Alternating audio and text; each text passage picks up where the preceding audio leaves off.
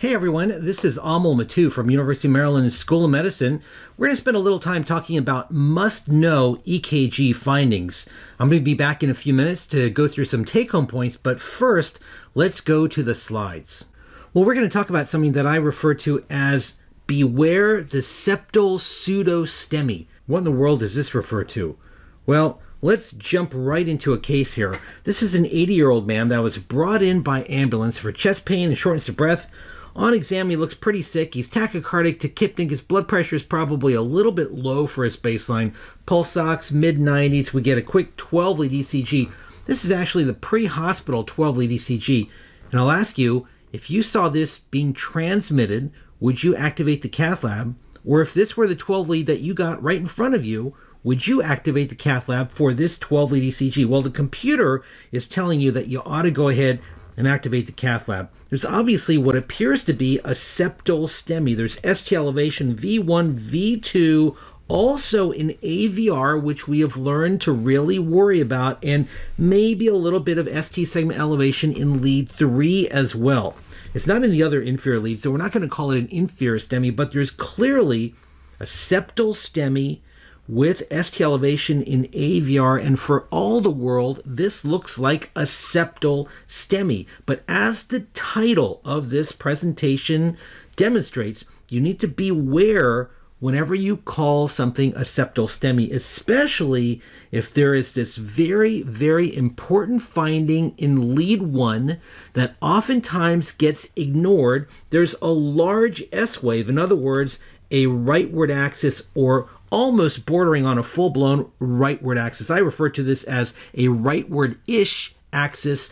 There's a large S wave in lead one, and that is not normal. It's not typical for a STEMI. It's not impossible, but here's the key point. Whenever you see what you think is a septal STEMI with elevation in AVR, but there turns out to be a large S wave or a rightward ish axis, take a step or two or three away from STEMI and instead think about a couple of alternative possibilities. Now, whoever pays attention to rightward axis, after this presentation, I hope you'll pay a little bit of extra attention to rightward axis. This is the full differential for rightward axis. It's more the internal medicine differential, so I'm not going to ask you to memorize this. But these are the things that can produce a rightward axis. Now, in emergency medicine, we might be more inclined to think what are the things that produce a new rightward axis? And these are the entities that tend to produce a new rightward axis. We've got massive PE, in other words, uh, acute pulmonary hypertension, we've got sodium channel blocking drugs, hyperkalemia, and misplaced leads, which is relatively common. But let's presume that you've double checked the leads and we can ignore this. Well, we can narrow the differential down even more when you've got new rightward axis and there's ST segment elevation. These are the few things that you've got to think about. Acute PE can produce ST elevation. It's not commonly taught, but it's something that you've got to know. ST elevation can also occur in hyperkalemia, another thing that's not commonly taught, but something that you've got to know. And sodium channel blocking drugs, by the way, these two entities are very, very similar. Sodium channel blocking drugs and hyperkalemia really are, are sister conditions. They can look very, very similar because hyperkalemia essentially is a sodium channel poison. But anyway, I'm digressing. These are the things that you've got to know. And so if you're debating these things, well, you can think about the history. Did the patient overdose on anything? Does the patient have renal failure? And acute PE is the patient maybe tachycardic and tachypneic and complaining of shortness of breath? When in doubt, you're going to pull out your bedside ultrasound, and that's exactly what we did in this case. And you see a massively distended right ventricle pushing inwards on the intraventricular septum, and this, of course, is a massive PE producing hemodynamic compromise. Key point here again when you see ST elevation with what appears to be a septal STEMI, especially with elevation in AVR, and then you happen to look at the axis, which you should always be doing, and you see that there's a rightward ish axis, a big S wave in lead one, don't call it a STEMI until after you've considered big PE, hyper K, and sodium channel blocker toxicity. There's actually a handful of articles that have been produced over the past five, maybe 10 years or so that have talked about rightward axis and ST segment elevation mimicking septal STEMI as findings that you encounter in large PEs, submassive and massive PEs. These are just some references that I'd refer you to. I'm not going to go through the details here. But essentially, what these articles say is that when you're looking at a very large, potentially hemodynamically destabilizing PE, or those PEs that are associated with morbidity and mortality, these are the typical findings that you encounter. You see signs of right heart strain. What are the signs of right heart strain?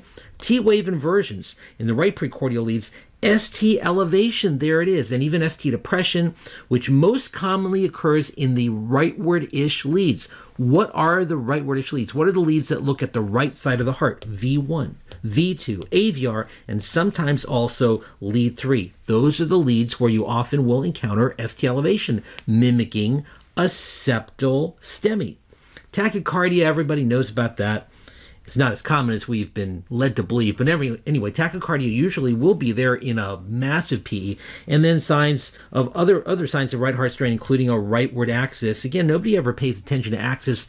You've got to respect rightward axis and a tall R wave in V1. Well, these are a lot of things again to remember. So I've just tried to highlight the things that are worth remembering for this presentation. And by the way, ST elevation in these leads that's a mimic of a septal STEMI, but what have we said a few times already? When you see rightward axis, don't call it a STEMI until after you've at least thought about pulmonary embolism. Let's look at a few more cases. This patient has ST elevation V1, a tad bit in V2, AVR, and there's a relatively large S wave bordering on a rightward axis. This is a massive PE. It's not a STEMI. Here's another case. ST elevation V1, not much in V2, maybe a little bit, but AVR and a big rightward axis. Here's another case. This patient was brought in from the airport, and so I had a great history for PE.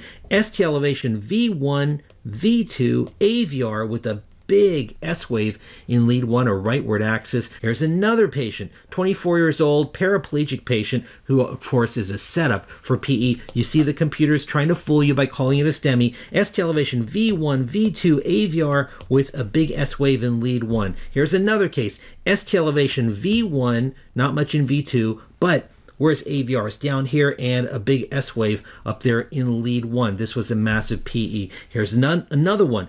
ST elevation, V1, not much in V2, but AVR with a big rightward axis. Again, V1 and AVR are the classic leads that look at the right side of the heart. So those two leads in particular are going to be elevated and you're going to have that rightward axis. So key points here for this first part of the discussion ECG findings for PE, sinus tachycardia, everyone learns about that. You can get atrial or ventricular arrhythmias, everyone learns about that. But you've got to know the signs of right heart strain because those represent the big PEs.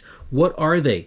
Rightward axis, incomplete right bundle, in other words, the tall R wave in V1, T wave inversions in the anteroseptal, sometimes the inferior leads, and ST changes, and that's the key thing that most people don't learn. ST elevation can occur in the rightward ish leads. What are the leads that look at the right side of the heart? most commonly V1 and AVR, sometimes V2, sometimes lead 3. But again, if you've ever looked at a patient who has what appears to be a septal STEMI V1, V2, AVR, and there's a rightward axis, don't call it a STEMI. You've got to first think about PE. Let's move on to another case. This was sent by a physician in San Francisco. Here's a patient who's in his upper 40s, coming in with nausea, vomiting. For the past 12 hours, he's got some burning epigastric pain, history of diabetes. He get a 12 lead. And this is what you see. Hey, take a look. There's a septal STEMI, V1, V2, AVR, and there's a rightwardish axis. So what are you thinking of number one? It's not a STEMI. The first thing you've got to think about is PE. But what else is on our differential? Remember we talked about that just a little while ago. Are you going to activate the cath lab? Well, no, because you're sitting here in this lecture looking at this stuff and you're thinking about PE but there's a couple of other things on your differential, and that included tricyclic overdose or sodium channel blocker overdose. And remember what the other thing was? It was severe hyperkalemia. So you've got to think about hyperkalemia when you see this pattern also. And now that you're thinking hyperkalemia, hey, take a look at those pointy T waves. And that's exactly what this turned out to be. This was hyperkalemia with a potassium level of 7.3. And after treatment, take a look. V1, V2, AVR, it's all normalized. The axis normalized also. The patient gets some calcium, some sodium bicarb, some insulin, your normal treatment, and everything goes right back to normal. So let's go back to the differential we talked about before. Remember, when you see ST elevation mimicking a septal STEMI with elevation in V1, AVR, sometimes V2, and sometimes lead 3, the leads that kind of look at the right side of the heart, the first thing you're thinking of is PE, but these are the second and third things that you're thinking of. Could this be an overdose? Could this be hyperkalemia? Of course, hyperkalemia is very common. What's going to tell you you're looking at either of these two versus this? Your history. It's okay to do a history on patients. You don't have to do tests. Do a history, and that'll help distinguish between these and also take a look at the rest of the 12 lead. Look for those peak T waves. Let's look at some cases of hyperkalemia mimicking a septal STEMI. Take a look. Your machine, as always, is trying to fool you. I don't think anybody would miss this because you're approaching the sine wave but your computer is not going to pick this up. Your computer is totally screwing up the heart rate also because it's picking up the T waves as QRS complexes, so it's doubling the rate. Anyway, it kind of looks like maybe there's a little elevation V1, V2, maybe lead 3, AVR, and there's a big S wave in lead 1. But no one's going to miss this. This is pretty obvious. Take a look at this. This would be possibly misdiagnosable as a septal STEMI there's ST elevation V1, V2, AVR, but there's a rightward axis. This was hyperkalemia. Here's another one. Are these just gigantic QRS complexes really wide, or is this massive ST elevation? Well, V1, V2, AVR, and there's a rightward axis. Don't call this a STEMI, this is hyperkalemia. Here's another one. The computer called this a STEMI, thinking this was massive ST elevation in V1 and in V2 and in AVR and rightward axis.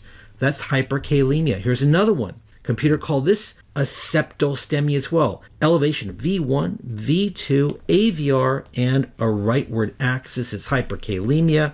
This 63 year old man was misdiagnosed as having a STEMI and transferred across town to our cath lab. And the presumption was ST elevation V1, V2, AVR. Nobody noticed the axis. Patient arrives in our cath lab, and the cardiologist looked at this and said immediately, Oh, this is hyperkalemia. This is not a STEMI. Here's another one. This looks like a STEMI also, right? ST elevation V1, V2, AVR, but there's a rightward axis, and STEMIs don't tend to produce a rightward axis. This is hyperkalemia.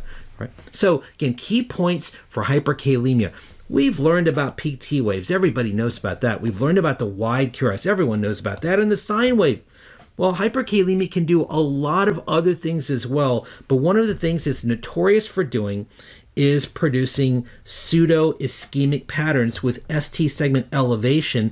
And in particular, when the potassium gets really bad, you get a rightward axis, a big S wave in lead one. So when you see that gigantic S wave in lead one, don't call it a STEMI until after you've thought about PE, hyperkalemia, and your sodium channel blocker toxins. Remember again, this is not commonly taught, but hyperkalemia very often does produce ST elevation, and when it does, it's usually in the leads that are looking at the right side of the heart. All right, I'm back. Well, let's do some take home points for this presentation. Please remember that large PEs and hyperkalemia, and as an aside, sodium channel blocker toxins can often mimic STEMI with ST segment elevation, especially in those right sided leads. Remember, what are those right sided leads? Most commonly, you're going to see it in V1 and AVR. Sometimes you'll also see it in V2, and occasionally you might see it in lead 3 as well. But in particular, when you see ST elevation in these two leads, and there's a rightwardish axis, a big S wave in lead 1, don't call it a STEMI until after you've thought about large PE hyperkalemia, and sodium channel blocker toxicity. STEMIs just don't tend to produce a rightward axis. I'm not going to say it never happens, but Rarely it happens. And that's why I think you should knock it down your differential. You're not going to remove it from the differential, but you knock it lower on your differential and think about these other three possibilities first. And finally, key point I want to leave you with please pay attention to the axis. Most people just ignore the axis, but it's really important to pay attention to the axis, especially rightward axis. When you see a big S wave in lead one or the rightwardish axis, there's a few things in emergency medicine which are deadly that you've got to think about. So at least think about those things when you see that rightwardish axis. Otherwise, you might just lose a life. All right, folks. Well, I hope these cases have been helpful, and uh, my thanks for your attention. Thank you so much.